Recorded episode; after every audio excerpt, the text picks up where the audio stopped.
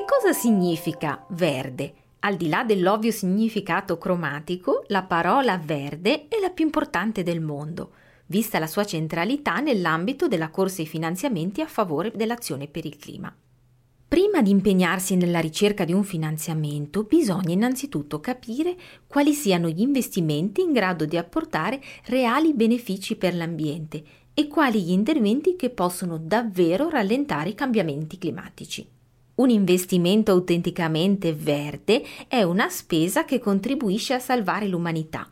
Il nostro dizionario della finanza verde è stato concepito proprio per aiutare a riconoscere questo tipo di interventi. Il mio nome è Chiara Robotti e questo è il podcast Soluzioni per il clima della Banca Europea per gli investimenti. Cambiare alimentazione. Storia del cibo come minaccia per il clima. Glossario. Blockchain. Alimentazione sostenibile.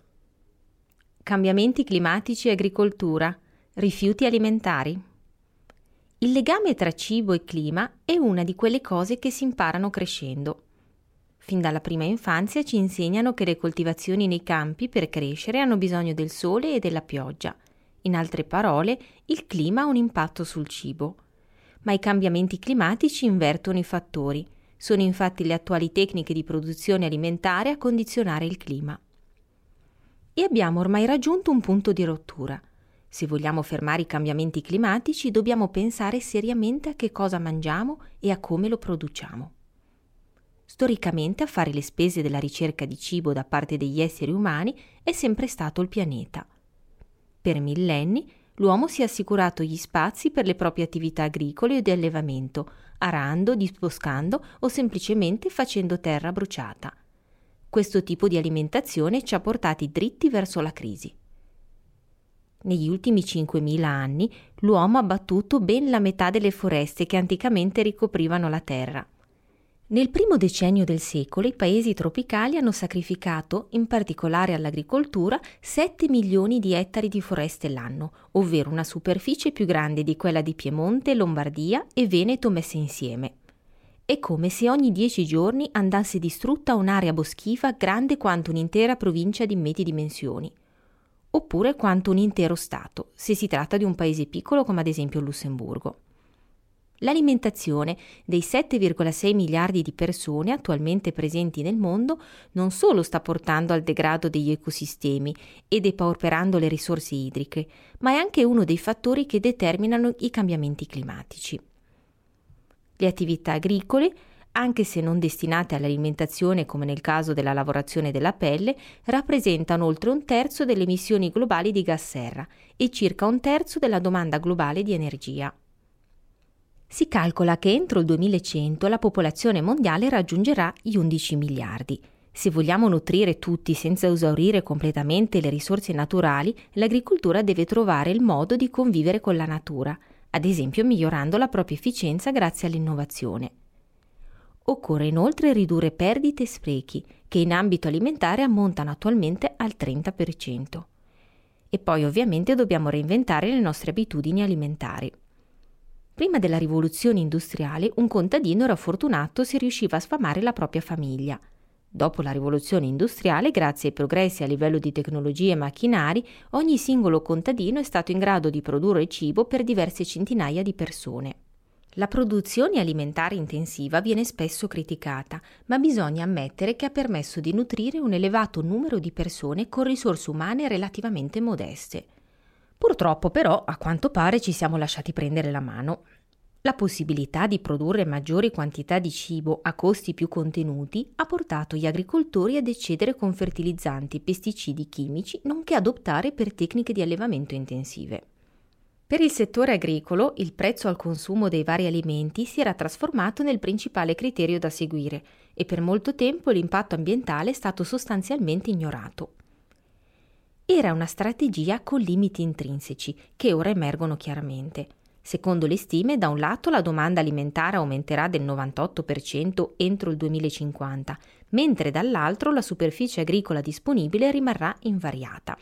Dovrà quindi diminuire l'intensità di risorse all'agricoltura, a fronte però di un aumento della produttività e della sostenibilità. Grazie ai big data, gli agricoltori già oggi possono seguire e indirizzare meglio la produzione. Il campionamento dei suoli mediante sistemi GPS, ad esempio, consente loro di creare mappe di fertilità del suolo con informazioni sui nutrienti di un campo, sul suo livello di pH e su altre variabili. In questo modo gli agricoltori possono prendere decisioni più mirate in relazione alla scelta delle culture e della loro posizione oppure ai fertilizzanti da usare. È poi possibile integrare queste informazioni con i dati riguardanti altri aspetti di un'azienda agricola, ad esempio quelli relativi alla crescita di colture e bestiame, le cifre di bilancio, le rimanenze, le previsioni meteorologiche a breve termine, eccetera. Grazie a questo tipo di informazioni gli agricoltori possono decidere in maniera rapida e razionale su questioni altrimenti complesse. Non si tratta semplicemente di seguire l'andamento dell'azienda agricola, Infatti gli agricoltori possono analizzare i costi e i benefici di determinati tipi di produzione e migliorare la tracciabilità delle forniture evitando così di fare inutilmente magazzino. E in questo modo aumentano anche la redditività e la produttività dell'azienda. La tecnologia blockchain permette di sviluppare sistemi di monitoraggio intelligenti che portano ad una maggiore trasparenza delle catene di approvvigionamento in quanto consentono di risalire all'azienda da cui proviene un determinato prodotto. In sostanza, la blockchain memorizza tutte le operazioni in blocchi di codici che vengono poi combinati per formare un'unica blockchain. Grazie a questa tecnologia è quindi possibile tracciare i prodotti in base a determinati parametri come temperatura, data di emissione sul mercato e origine. Al di là di ogni altra considerazione, un simile livello di tracciabilità contribuisce a rafforzare la fiducia dei consumatori e a migliorare la sicurezza alimentare. Infatti, ad esempio, permette di verificare il rispetto della catena del freddo durante i trasporti dei prodotti surgelati. Ma la tecnologia blockchain ha i suoi limiti.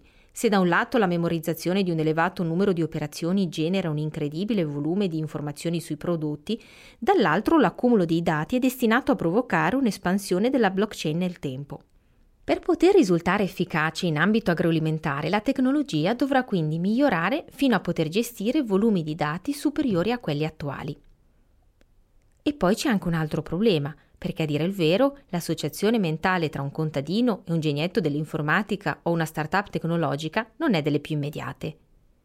Il 56% degli agricoltori dell'Unione Europea ha infatti almeno 55 anni e il 31% almeno 65. La formazione di gran parte di questi agricoltori sia a livello scolastico che professionale è quindi anteriore alla diffusione degli strumenti digitali. Il fatto che l'età media degli agricoltori europei sia più elevata è sintomo dell'esigenza di un cambio generazionale.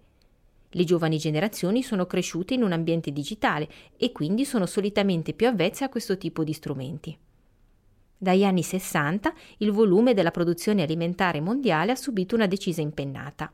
Secondo le Nazioni Unite la produzione di carne e olio vegetale dal 1961 a oggi è raddoppiata e anche la quantità di calorie per persona è aumentata di circa un terzo. Il problema è proprio questo. La carne e i prodotti lattiero-caseari producono più emissioni di carbonio e hanno quindi bisogno di maggiori estensioni di terreno rispetto alle fonti vegetali di proteine. In Brasile, la foresta pluviale amazzonica è stata spesso bruciata o abbattuta per far spazio all'allevamento di bestiame e alle colture necessarie per il nutrimento degli animali. Il mangime per il bestiame viene solitamente prodotto in un luogo e poi trasportato verso fattorie situate altrove, come nel caso della soia coltivata in Amazzonia, che viene poi trasferita in Europa per essere utilizzata appunto come mangime. Tutti questi fattori aumentano l'impronta globale di carbonio della carne. Ma allora quale sarebbe la soluzione? Diciamo che non, se non si vuole diventare vegani, almeno si può evitare di sprecare il cibo. Il numero di spreco alimentari sono allucinanti. Circa il 25-30% del cibo prodotto nel mondo finisce nella spazzatura. E non si tratta esattamente solo di quello rifiutato da qualche bambino capriccioso. Si calcola che nella prima metà dello scorso decennio gli sprechi alimentari siano stati all'origine del 10% delle emissioni di gas serra. Alcuni governi stanno affrontando il problema. Si calcola che in Francia il cibo sprecato sia dell'ordine di 10 milioni di tonnellate, ovvero 10 miliardi di chili l'anno. Proprio per questo, nel 2016, il Parlamento francese ha approvato una legge che vieta ai supermercati di continuare a mandare al macero o comunque smaltire, come rifiuti, i prodotti rimasti invenduti ma ancora consumabili, che devono invece essere donati a banche alimentari o altre organizzazioni caritative.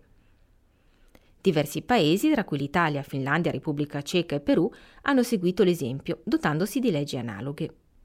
Nel 2018 la Francia è andata addirittura oltre, con una legge che impone i medesimi obblighi già previsti per i supermercati e i settori agroalimentari e della ristrutturazione industriale.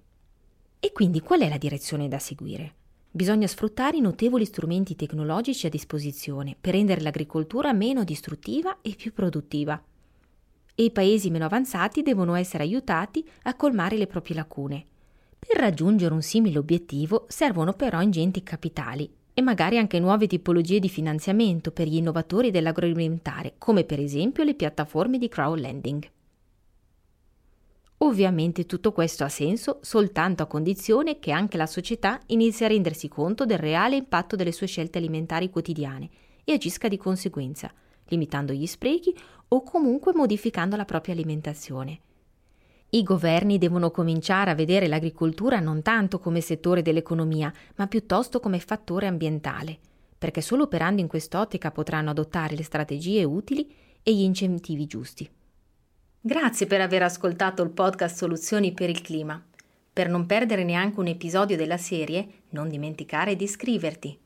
Soluzioni per il clima è un podcast della Banca Europea per gli investimenti.